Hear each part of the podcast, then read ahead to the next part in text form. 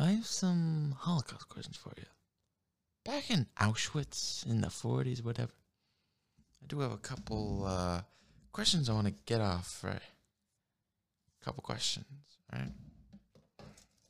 Do got a couple questions I need to be discussing with you, alright? Couple, uh, couple phone questions. I need to be discussing with you. Let, let, let's just get them out there? Couple questions here and there. Okay, so when they were des- designing, when Hitler was designing all these camps, these Auschwitzes, um, was he?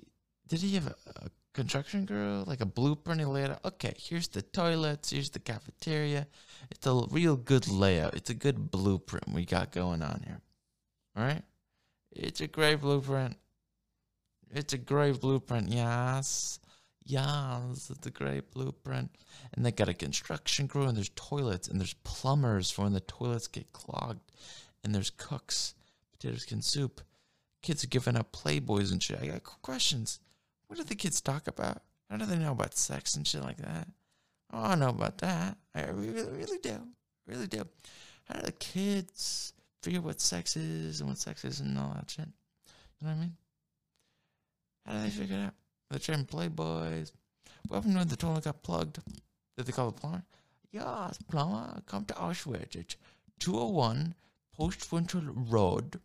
Up the little uh, pathway there. You'll see a bunch of Jews and shit with, you know, very sexy uniforms and things like that. You can't miss it. No, no. It's very detectable.